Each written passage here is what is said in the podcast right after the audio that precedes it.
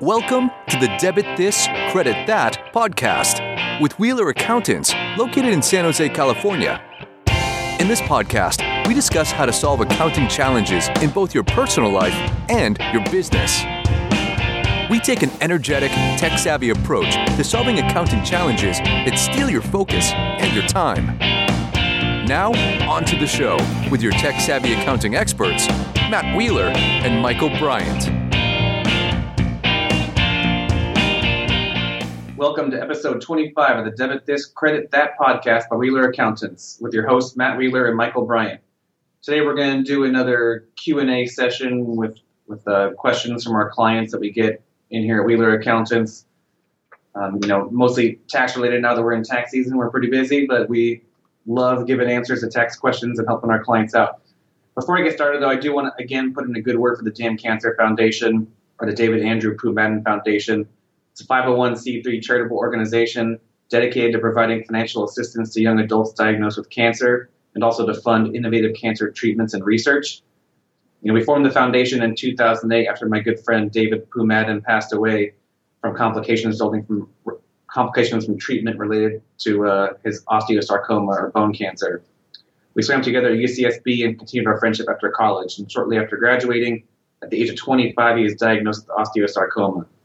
There are a lot of charities out there. They focus on cancer generally, or they focus on children with cancer, and they get a lot of support and funding. But one of the most underserved groups out there is the young adult age group, and that's where our foundation aims to help. Cancer diagnosis after you graduated from school, you're just getting your financial feet underneath you, is incredibly devastating experience, not just physically, but financially and emotionally as well. Our foundation provides financial assistance for a lot of costs that aren't covered by insurance whether it's gas or the cost of parking at the hospital, travel to and from, rent, groceries, utility bills, overnight stays. These are all things our foundation helps to cover that aren't going to be covered by insurance. Since 2009, we've raised over $1.2 million to more than 300 individual recipients, and we provided grants totaling $500,000 to those young adults. We've also funded $150,000 towards clinical trial at uh, USC for an innovative non-invasive cancer treatment.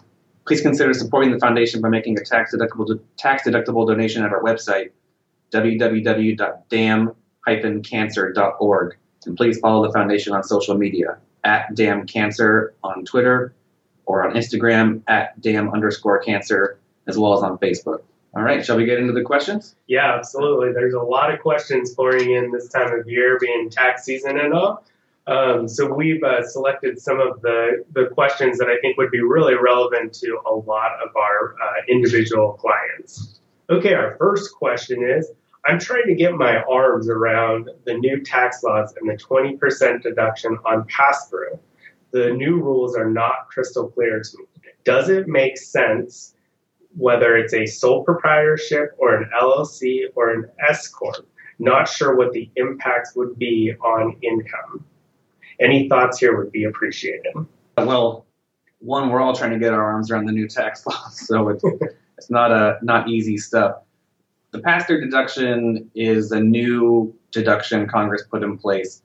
With the new tax law, they lowered the corporate tax rate substantially from used to be 35% and now it's 21%.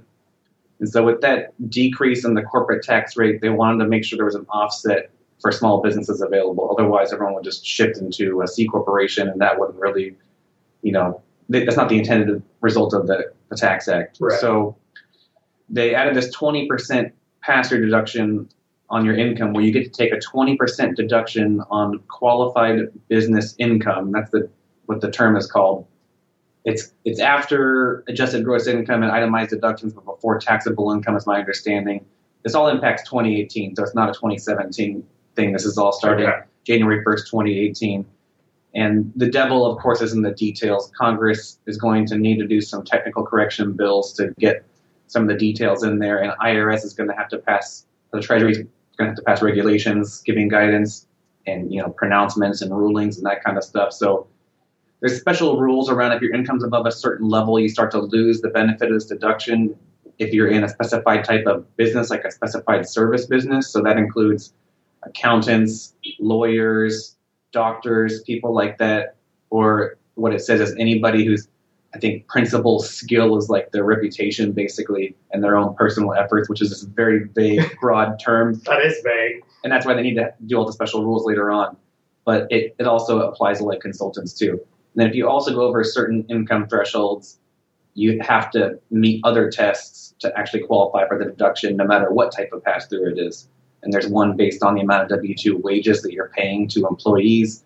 And there's a part of it that's based partly on that and partly on the unadjusted basis of property and the activity. So there's all these nuanced limitations. But one of the easier things to figure out is if you're below around, I think it's 315,000 or like just above 300,000 joint income, none of these exceptions that start to phase out the deduction matter. So if you stay below that amount, you should be able to get the 20% pass through deduction.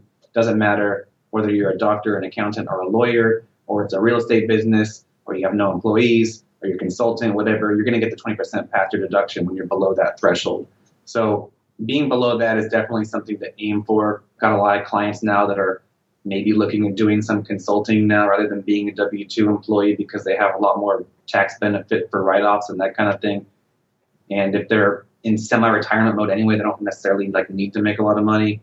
If they can stay below those thresholds, they can get the 20% write off and that will help. So basically, you get a 20% deduction. And I think I read that it ends up being an effective tax rate of like somewhere in the mid 20s, you know, when all is said and done. You know, it, it equates to four fifths of your pass through income being deductible.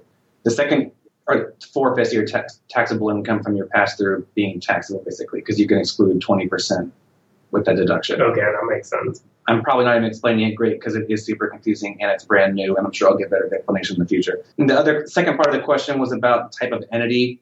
Um, it doesn't matter if any pass through entity which doesn't pay its own taxes, basically, is an easy way to remember it. So, a sole proprietorship, an LLC, S Corp, a partnership, none of those have an entity level tax, and every all the taxes paid at the individual level, all those count as pass throughs. So the only thing it doesn't count for is the C corporation, which they got the extra benefit of the reduction in the corporate tax rate instead. So any type doesn't really matter as much. Contrary to what people were kind of gathering in the beginning, you do not need to go out and rush and set up an LLC or incorporate with an S corporation or set up a partnership with someone or anything like that. I think the, the same stuff we talked about before in the podcast, where you don't want to jump into forming an entity if you don't need to. And you know, question number one: Do I even need an entity? That still applies. You don't need to have the entity to get the, the pass-through deduction. So don't go rush to create one. Don't go to LegalZoom and set up an LLC because you're signing yourself up for all kinds of fees and minimum taxes and that kind of stuff in the future. And it's difficult to unwind. Not difficult, but it can be, you know, take some money and effort to unwind. So don't rush into anything which is basically what we're telling all of our clients right now. All this stuff is brand new. Uh, you know, there's there's lots of things that haven't been explored. For instance, if you have a business that maybe maybe we're an accounting firm, but we also have a side business where we're doing like some sort of IT like resale stuff or something. Do we carve that part out of our pass through income and does that get the deduction, but our accounting part doesn't? And none of this stuff has been tested yet in the courts or in regulations or IRS rules or audits or anything. It's all very brand new. So would not jump into doing anything immediately. But if you do have a pass through and you are staying below that 300,000 or so range of gross income, I think you're going to see a benefit. And we're we're running that scenario through our tax software for all of our clients this tax season. We're taking a look at what their taxes under 2017 would look like under the new tax law in 2018, all things being equal.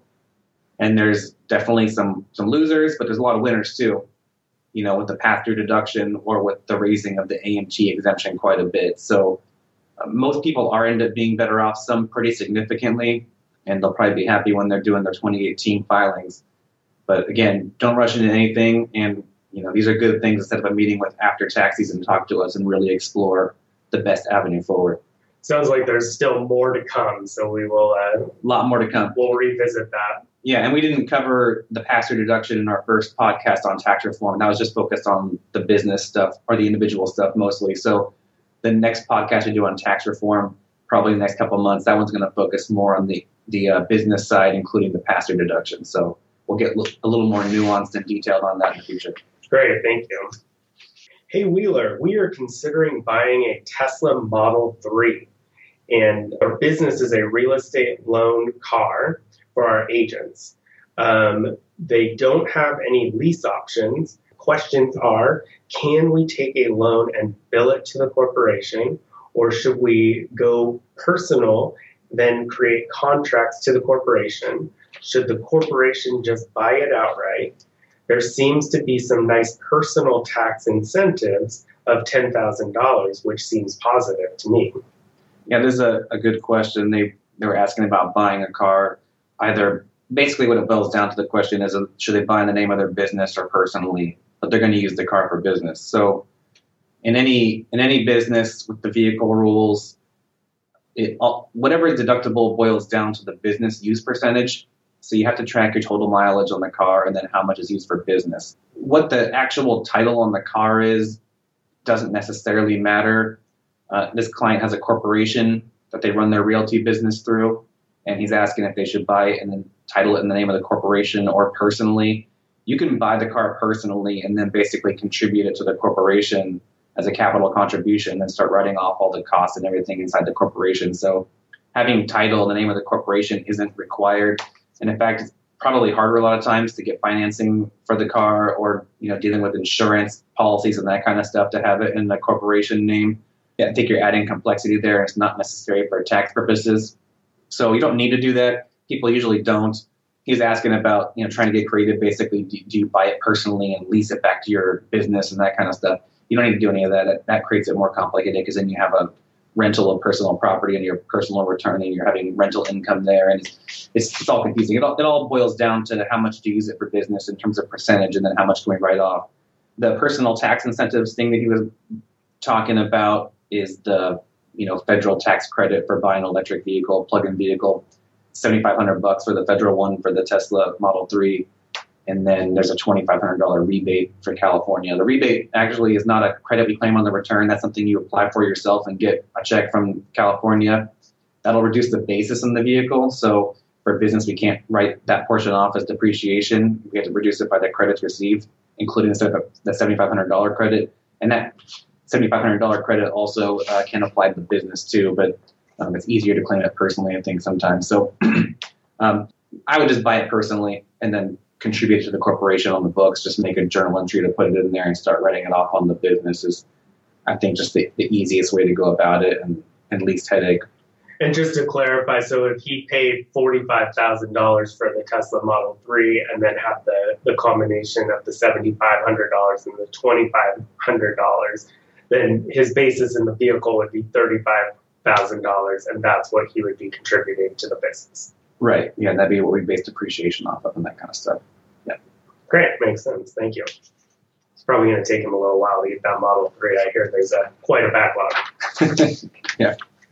Our next question is When is a primary residence considered to be a rental? Is it when it is rented out or when it's vacated or when another becomes the primary residence?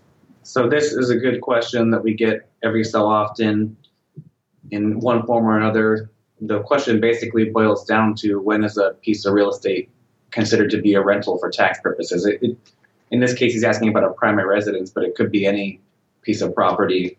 And the general rule is once you're holding it out for rent, you know, like advertising and trying to get rentals in, that's when it's going to be considered a rental for tax purposes. We can start depreciating it at that point. We can start writing off the, you know, carrying costs and the utilities and that kind of stuff against, you know, no income in the beginning, but, you know, rental income later in the year, perhaps. So it's, it's when it's started to be held out for rent. Now, if it's a, a principal residence and you're advertising it to be rented, but you're still living in it in the meantime until you find a renter, you can't you know write it off then. You have to wait that until you move out. Obviously, it needs to be basically vacant and advertised, and then you can consider it to be a rental. So you don't need to like not have it be a rental if a tenant moves out for a couple months and you like fix it up and then put it and then start renting it again. We just leave it as a rental the whole year. So basically, it's when it's actively being held out for rent and you're not using it personally would be the answer. Would be the answer to that one. Okay, that makes sense. Thank you. Our next question is, Hey Wheeler, my general understanding of the new tax law is that we will take a significant tax hit because of the loss of various deductions. What I read is that state and local taxes will be capped at $10,000 and miscellaneous deductions will be eliminated. In addition, we will lose our two personal exemptions. Is this correct? Yeah, this is a question that's come up a few times. The new tax law, we covered this in the podcast on tax reform. But yeah, there's a there's a new cap of ten thousand dollars, and that cap applies to state income taxes deducted, property taxes on your primary residence or in any other personal use residences, second, third homes, fourth, fifth, investment properties, that kind of stuff, and then also DMV fees as part of that as well. So a lot of taxpayers in our area are being impacted by this in California. We have high property taxes, we have high state income taxes. So the ten thousand dollars is capping them, and that's what they're stuck at for 2018. Also, going out in the tax law is the two personal exemptions. Those go away, or will all personal exemptions. This person has two, but all of them go away.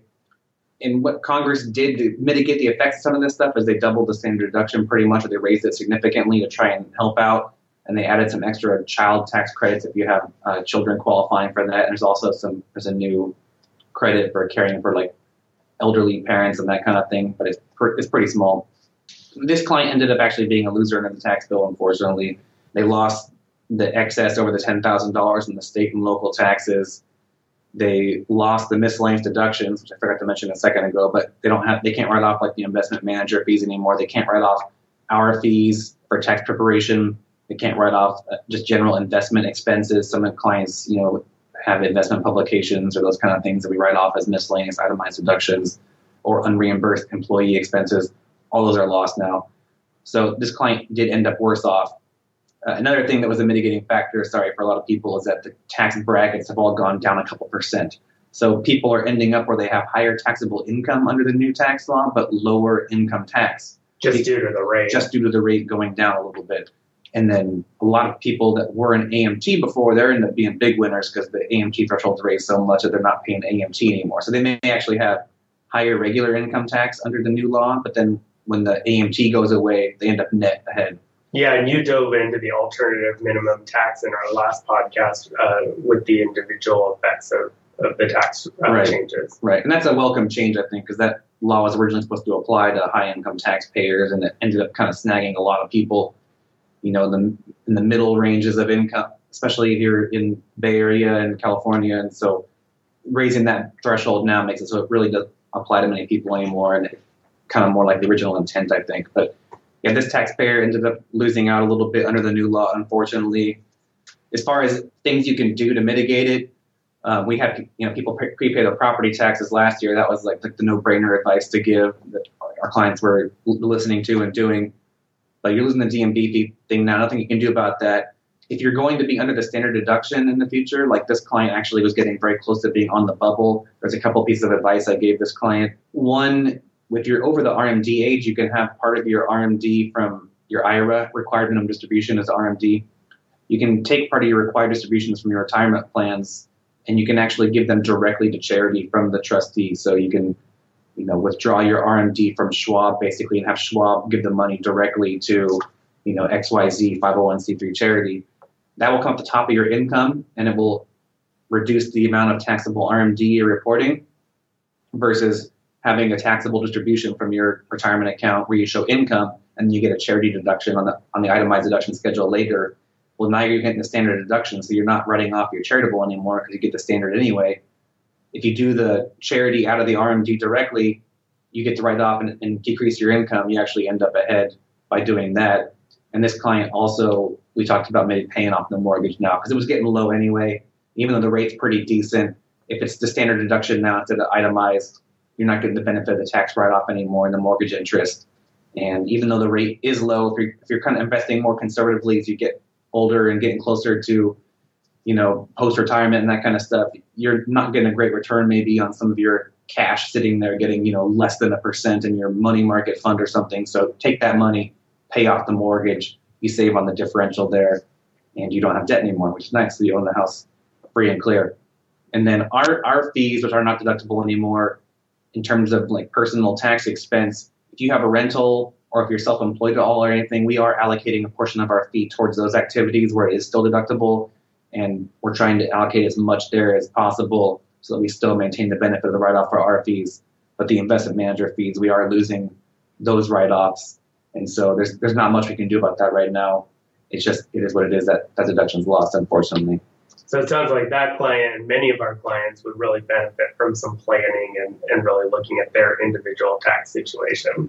Yeah, I mean, even even if you're you're losing under the new tax law a little bit, there's still steps and actions you can take to be more tax efficient and not lose as bad. I guess is the best yeah. way to put it. You know? so, so for some people, it just is what it is. But we can make it a little better. We can still plan. We can still do things and take action. Great. Our next question is about IRAs. It says, Can you walk me through the backdoor Roth IRA situation? Specifically, the penalties situation if I do not undo the Roth. Yeah, this this rule is still pretty much untouched from the tax reform package. This is still one of my favorite pieces of advice that I go to with uh, working clients that are still on the younger side and they're looking to generate substantial tax savings over a long period of time. This is actually a great example of where you may, you know, you may think that it's expensive to hire a CPA to do your taxes in the beginning because, you know, you could do it on your own TurboTax, right? And you could have the TurboTax fill out the forms and you could get the taxes pretty much the same as you would in the CPA, right? But that's the thing. You're not paying us to fill out the forms. We, we are filling out the forms and we're going to do them correctly, but you're also paying for our advice and it's the opportunity cost of not taking advantage of the good advice over all of those years that ends up being just a huge loss of tax savings over the long term because you didn't have that advice in the beginning. And so the backdoor Roth IRA is one of my favorites because that can generate substantial tax savings over time if you start early. So when we are looking at a working couple or a working individual and they, they're in a relatively high tax bracket because they're in their working years, ordinary W-2 earned income, one, we want to find ways to reduce the W-2 income as much as possible. And the only real way you have to do that is by utilizing the 401k you have at work. I, I generally recommend using the regular pre-tax 401k. That's going to reduce your taxable income. You're going to get immediate tax savings on that money going into the retirement account and when you pull that money out in the future, like we talked about on previous podcasts, you're hopefully pulling that out in retirement when you're in a lower bracket, and you're you're saving at a minimum on the tax rate arbitrage there, where you're putting it in high rate, you're taking it out at a low rate, and you're also getting the time value of money in the meantime of having it grow in the tax deferred account without paying any tax. So step one, we maximize the 401k if we can. That's 18,000, or I think it's 18,500 now in 2018 per, per person into the 401k. So we do that. If you're already maxing out the 401k, you can still put money into a traditional IRA when you're working. There's no income limits to funding a traditional IRA. There is for funding a Roth. You can't put money directly in a Roth if you're making over like a hundred something thousand when you're married. And if you're making a couple hundred thousand, you're, you're SOL. You can't put money directly into a Roth, but you can put money into a traditional IRA. Now, there's no tax deduction for putting money into the traditional IRA. There is a phase out for that. And if you're above these income limits, which you probably are, you're not going to be able to write off putting money in the 401 or the traditional IRA. So the money going into the traditional IRA, that is after tax dollars. There is no deduction for putting that money in. We track that after tax dollars on your tax return. So at a minimum, if you were funding the traditional IRA and you were pulling that money out in the future in retirement, a portion of each withdrawal is going to be a return of your after tax money. You're not going to pay tax on that when it comes out, and you won't pay tax on the earnings.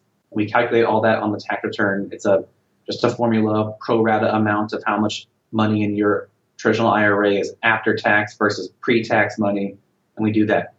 But here's where the backdoor Roth IRA strategy comes into play. If you have no other pre-tax funds in your IRA, so if you follow our strategy and all your pre-tax money is in your 401k at work, and your traditional IRA just has your after-tax contribution, which is $5,500 if you're under age 50, you put that money in, you can immediately do a Roth IRA conversion. You can convert your traditional IRA to a Roth IRA. You now are moving that money into a Roth IRA, and whenever you do a conversion, you pay tax or you recognize as income any pre-tax dollars that are moved from the traditional IRA to the Roth IRA because anything coming out of the Roth IRA in the future is tax free. It's all after tax basically. So if you're converting pre-tax to after tax, You have to pay tax on that conversion. But in the backdoor Roth IRA strategy, you're converting after tax to after tax. So there is no. So there's no income to recognize. And you can do that immediately. You can do that the day after you fund your traditional IRA. So you're going to have one cent of interest income earned that you're converting, you know, and the rest is going to be Roth IRA in the future.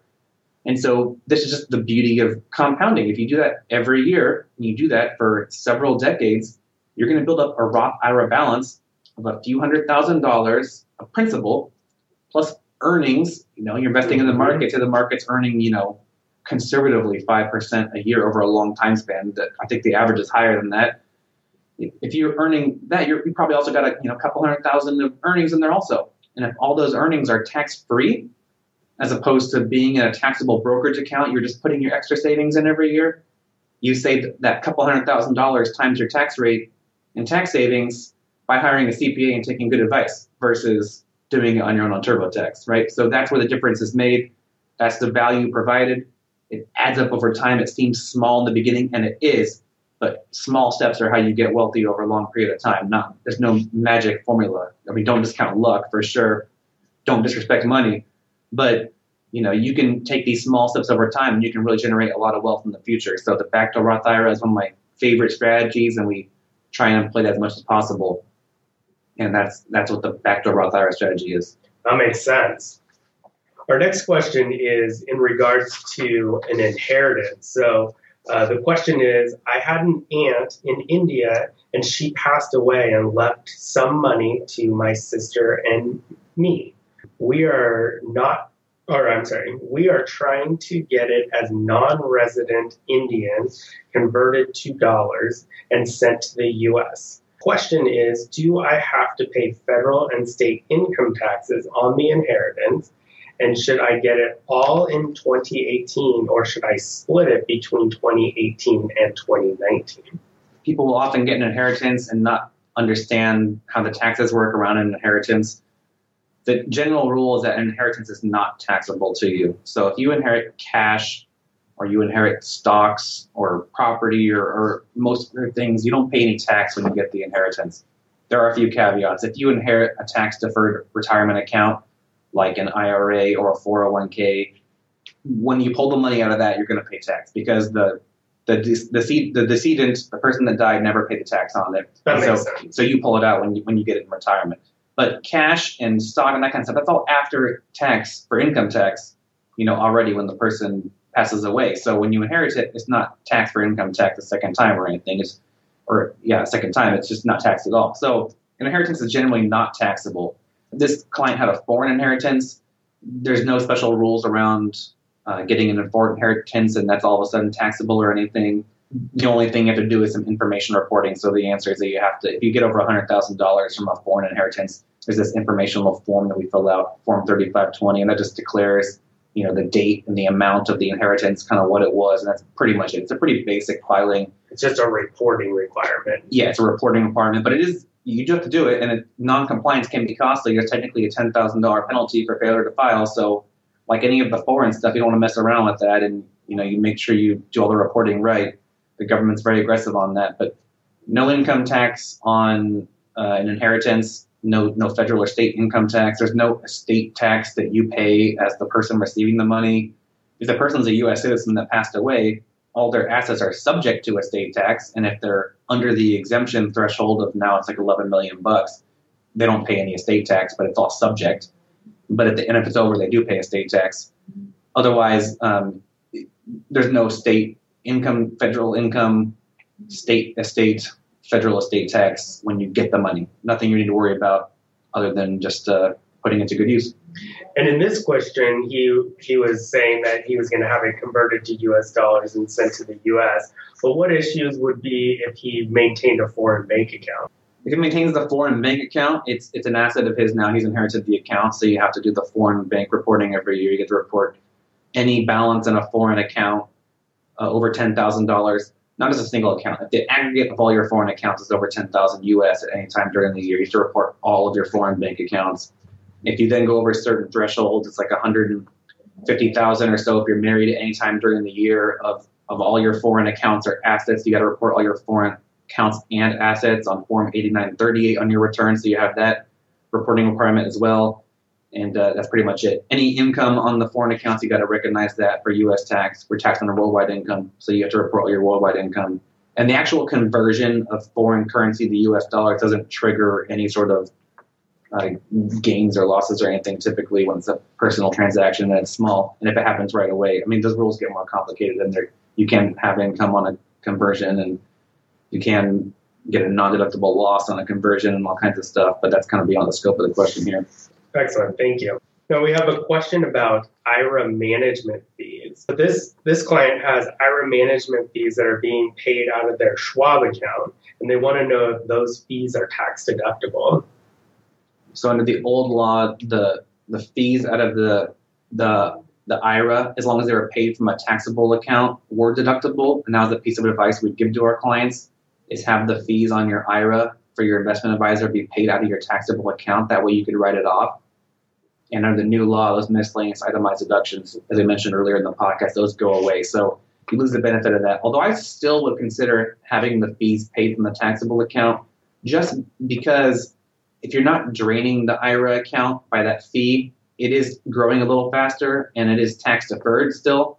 So there's a little bit of benefit to to still doing it that way. Yeah, you just don't get the deduction anymore. Got it. All right, the last question we have is Hi, Wheeler. I am wondering if I can avoid an IRA distribution being taxable if I use it for a major medical expense and pay the provider directly from my IRA account. I know distributions aren't taxable if I make donations to a nonprofit directly from my IRA account, and I am hoping there is a provision like that for medical. Good question. Unfortunately, no, there's no correlating provision like there is for the charity one we talked about already. So you can't do a direct to medical and exclude that from your income. It's still going to be subject to the same seven and a half percent of your adjusted gross income limitation to write off medical expenses. But if you are under age 59 and a half and you're, you technically can't pull money out of your IRA penalty free, you have to pay a penalty 10% by pulling the money out. There are exceptions to the 10% penalty, and un, paying for medical is one of them. So if you, if you have to pull out for medical out of your IRA because you have a hardship and you just have to pull from the IRA to do it, uh, you can at least avoid the 10% penalty. So there is a little bit of silver lining there. It's also exceptions for the 10 grand you can take out for buying your first home. There's you can pay for like some tuition and that kind of stuff. There's a few exceptions to the 10% penalty, and those do apply. But the only one that lets you exclude it from income is the direct to charity one, which is a good one to utilize, especially if you are about that. yeah, taking the RMDs and you're just taking a standard deduction. I I definitely do that. Great, thank you. That's all for today's episode of the Debit This, Credit That podcast. As always, if you have any questions, you can contact your Wheeler Accountants Preparer or submit a question online at our website in the Ask Wheeler section at the bottom of the page. Please remember to follow us on social media for regular updates at Wheeler CPAs and on LinkedIn and Facebook. Thanks for listening as we help you solve for accounting.